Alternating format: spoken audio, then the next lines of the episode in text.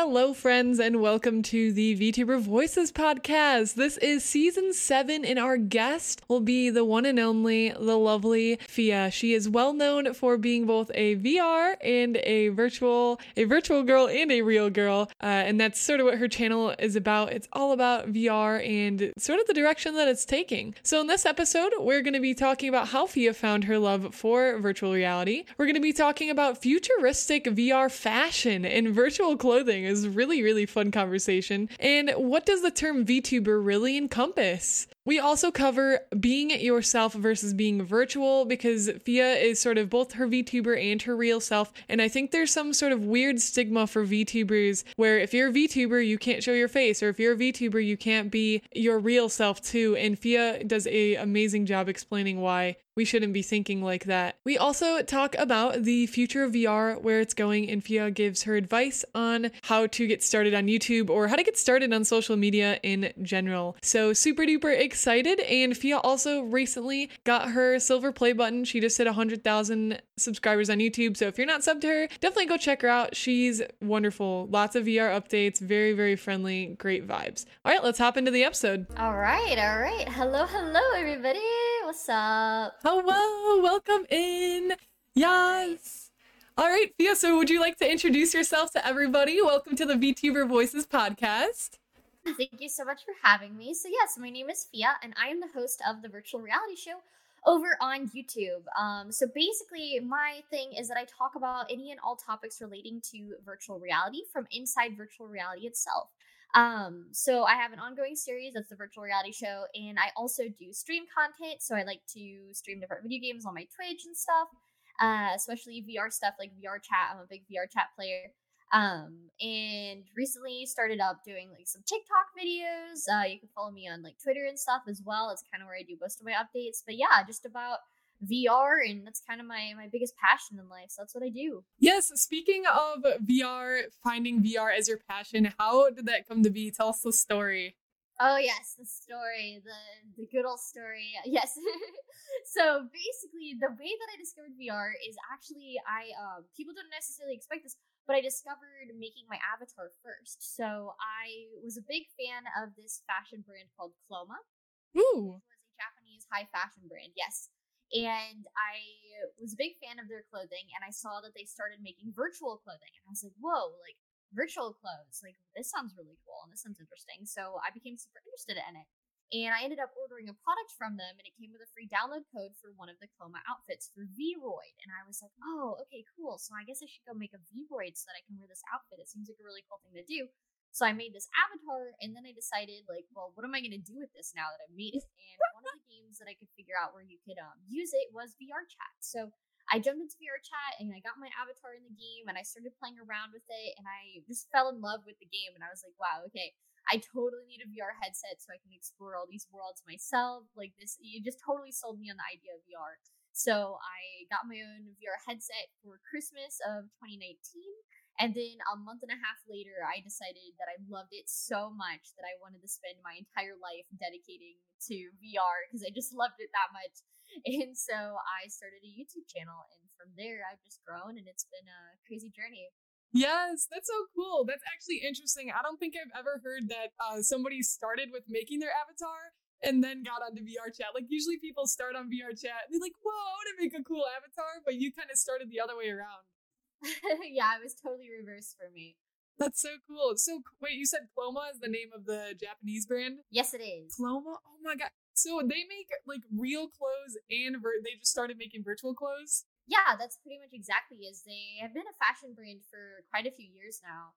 Um, and they decided to collaborate with Vroid and make like textures of their clothing because it's super like futuristic and kind of has this like sci-fi like neo Y2K kind of, you know, 2000s kind of style. And um, it just kind of fit perfectly to be like digital and, you know, be there. And they even have like their own store in VR chat where you can try on virtual clothes there and stuff. Yeah. Um, like, the coolest thing ever. Like, I just am totally in love with the brands, like both design wise and just what they stand for. Oh, that is so cool. Oh my gosh. I hope that that continues to be a thing and like other companies start to do stuff like that. I had actually, so my first year of school, I majored in graphic design And I came up with this concept for like, because I like to dye my hair a lot, many hair colors. I'm like, yo, like augmented reality, future stuff. It'd be really cool if you could have like an app and a Bluetooth chip that you can like hook onto your hair. And you can use this app to change your hair to be a hologram of like any color you want, any length, any style. So if you could do that with like clothes or hair in the future, to have like some holographic just click of a button app change my clothes or my hair, yo, that's so cool. yeah, totally all about that kind of like futuristic fashion stuff. It's definitely some really cool ideas. Yeah, and I feel like Cloma's on the way to that. And again, hopefully they influence other people to also start doing that. Super cool. Yeah, really hope so. Yeah. So I know that you were uh, considering yourself like a virtual girl before VTubing really became a thing. So do you consider yourself a VTuber? How do you feel about that term and how that plays into your content? Yeah, so I'm definitely a VTuber. You know, I fit under the standards for it, and I do consider myself a However, I do like to distinguish myself a little bit because I don't think I'm kind of following the traditional route. Um, I prefer to use just the full term virtual YouTuber. Yeah. What I am at the core is I'm a YouTuber making content for YouTube, and you know, I try and keep it pretty educational and informative, and you know, entertainment and stuff like that and I'm just just so happen to be using a virtual avatar to do it.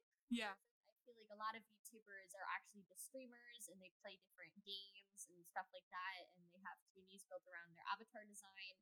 Um, so I think that's all perfectly fine stuff, but I, I do think what I'm doing is slightly different, even though I still fit under the um, general umbrella term. Yeah, yeah, I kind of I like that this like the sort of split though that you have going on there from like VTuber, but you call yourself a virtual YouTuber instead.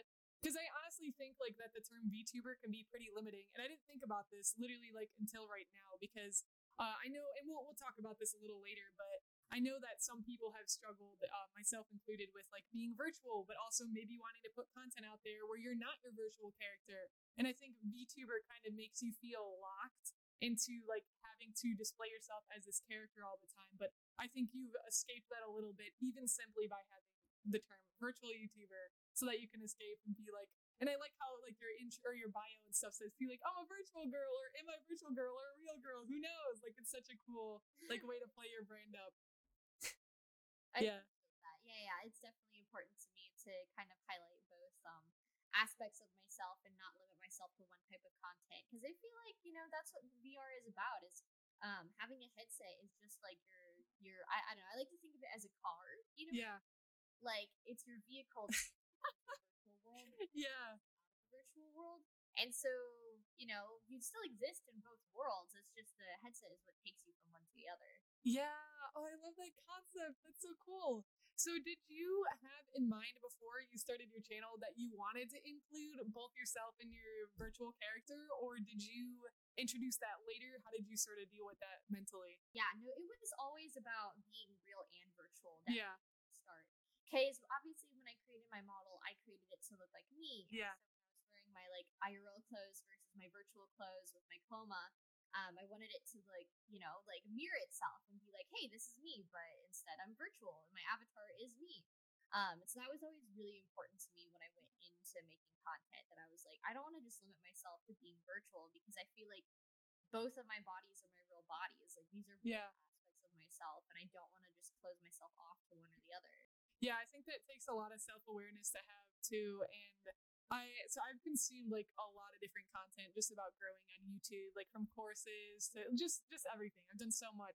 And uh, one of my favorite influencers, his name is Sean Cannell, and he talks like one of his number one things he talks about is start with the end in mind. And it sounds like you really started with the end in mind. Like you search for that purpose about what your channel is and who you want to be, and uh, you you've lived by that ever since. And I think that having that grounding like stone and setting that before you grew and before all this stuff happened really makes you feel like like all the decisions you've made on your channel have been like your own decisions and not influenced by I feel like I should do this or I feel like I should do that. Yeah, yeah that's I so cool. have always had the the end in mind, as you would say there. Yeah. Um, I have a very strong vision of what I'm doing and yeah. what I want to do and what the end goal completely is. And so I feel like every single step I take isn't just me like just trying to randomly trying things. It's all steps towards the greater goal of which I'm trying to get to. Yeah. Yeah, and do you have like so you have this big picture in mind? Do you do you care to share with us, or is that something you want to sort of like you're not sure and you'd rather keep it under? Oh no, I'm more than happy to share. So basically, sure. what I want to do is I want to grow the virtual reality show from being just a YouTube series to being an entire VR entertainment network, and I want to really think about what VR entertainment is and what I want it to be in the future, and how like it's going to shape the way that we experience entertainment. Because I think um, adding that element of immersiveness really takes you from being an observe like an observer um, from the observation standpoint to being immersed in entertainment. Yeah. And I think that is such a cool new dynamic. And I want to be kind of the first person to say, hey, I'm going to make an entire network of different series and, you know, ideas and things, you know, rethink the way we thought, like, you know how there's a step from um, radio to TV and TV to YouTube. Well, I want to be the person who leads the movement from YouTube like um 2D content to immersive um VR content. Yes. Oh, that's such a powerful vision. And uh, as I mentioned earlier to you, so I am a game dev major, and I had learned there's a book I've been reading called, I think it's called The Fundamental of Games. And uh, basically, they talk about this concept of like plays in video games and like forms of entertainment. And they talk about how uh, movies are sort of like a standby passive form of entertainment. You consume it, you watch it, uh, and it that is what that is. Um, for like plays and theater uh, is also it's sort of passive, but if you're in the play, if you're in the movie, that's again immersing yourself more. You're like you now are physically a part of the entertainment. So, in video games are another one where it's like it's not as much a presentational form as it is you get to make choices and you get to influence what happens. And I think VR becomes like that third step. It's not a presentation. It's not just like participating, but like you said, now you're immersing. So it's like there's three different steps of entertainment and uh, VR is the like the third one where we just keep diving deeper and deeper into like the fantasy realms. So, do you have any advice for starting on YouTube? A lot of people in our audience are VTubers or artists uh, that are trying to figure out, you know, how to start their own business, how to start their own brand. How do they how do they do this thing? Yeah, well, so starting on YouTube can be quite difficult. Um, starting just on any kind of content creation can be pretty overwhelming at first. yeah you see all these people with these tons and tons of numbers and it can happen so fast or it can happen so slow and it's really difficult to predict that kind of stuff. But um, my advice and what's really worked the best for me is just truly being passionate about something and if you really care about something and you're putting your heart into it that's what other people are going to see and they're going to appreciate and they're going to want to help you versus if you're just doing it for the money or the numbers or whatever ulterior motivation, then people aren't going to be as inclined to help you. And when you're first starting off, that's going to be the biggest thing is you want to collaborate, you want to network, you want to get other people involved because growing completely by yourself is going to be really difficult. Um, and even if you can grow on your own without getting any help from other people, eventually you're going to have to have those connections and stuff. And I, I just highly recommend become friends with people in the area that you're trying to work in. You know, if you're making Minecraft videos, we'll go make friends with other Minecrafters and see if they'll join your videos and stuff like that. And I just think that's the best way to um, get really connected in the community that you're trying to build and pull people in and get them excited about what you're doing is if they can tell that you really love it and you want to be involved and um, that kind of stuff. And that's what really worked the best for me is I don't think I'd be where I like am now if it weren't for the people who've kind of helped me along the way. Yeah. Yeah, absolutely. And did you, when you were starting and such, did you have any, I don't want to like, I don't know how to word this. I don't want to say fear of like collaborating with other people or like, did you have any sort of maybe like stubbornness of like, I want to do this all on my own? Or were you always more of a like, I'm a team oriented, let's meet other people and collab? Yeah, I'm definitely always on the lookout for new people who can help me or who can teach me things and stuff like that. Because even now, I still feel like I'm a big YouTube noob. Like, even though I passed 100,000 subscribers, I still feel like I'm just like like learning and just a big baby, and I have no idea what's going on half the time. You know what I mean? um, so it is definitely important to me to ask questions, to learn, to get other people's advice and second opinions. Like, I never post a video without getting somebody to look it over first. Yeah, it's like a huge thing for me. Is I always want somebody else to give me um, their feedback, and so stuff like that where you're all where you're willing to kind of put yourself like like down and like learn from other people um is just a really important skill i feel. Yeah. Yeah i love that and i think that's so valuable to hold on to because i think as we grow you know sometimes ego can take over or something can take over where you feel like you don't need that help or you feel like I don't want to say like you feel like you don't need to learn, but I think you become maybe a little bit more like closed minded or shut yourself off without even knowing sometimes. And Mhm. I think keeping that mindset that you have and to hear that you have that mindset after all the content you've made and where you're at and such, it's really refreshing to hear. It is something I really needed to hear too because I it's difficult. Like I've always been one to have that like let's learn mindset and I think, you know, for me at least as I've grown on YouTube, I've I've gotten a little bit out of tune with myself.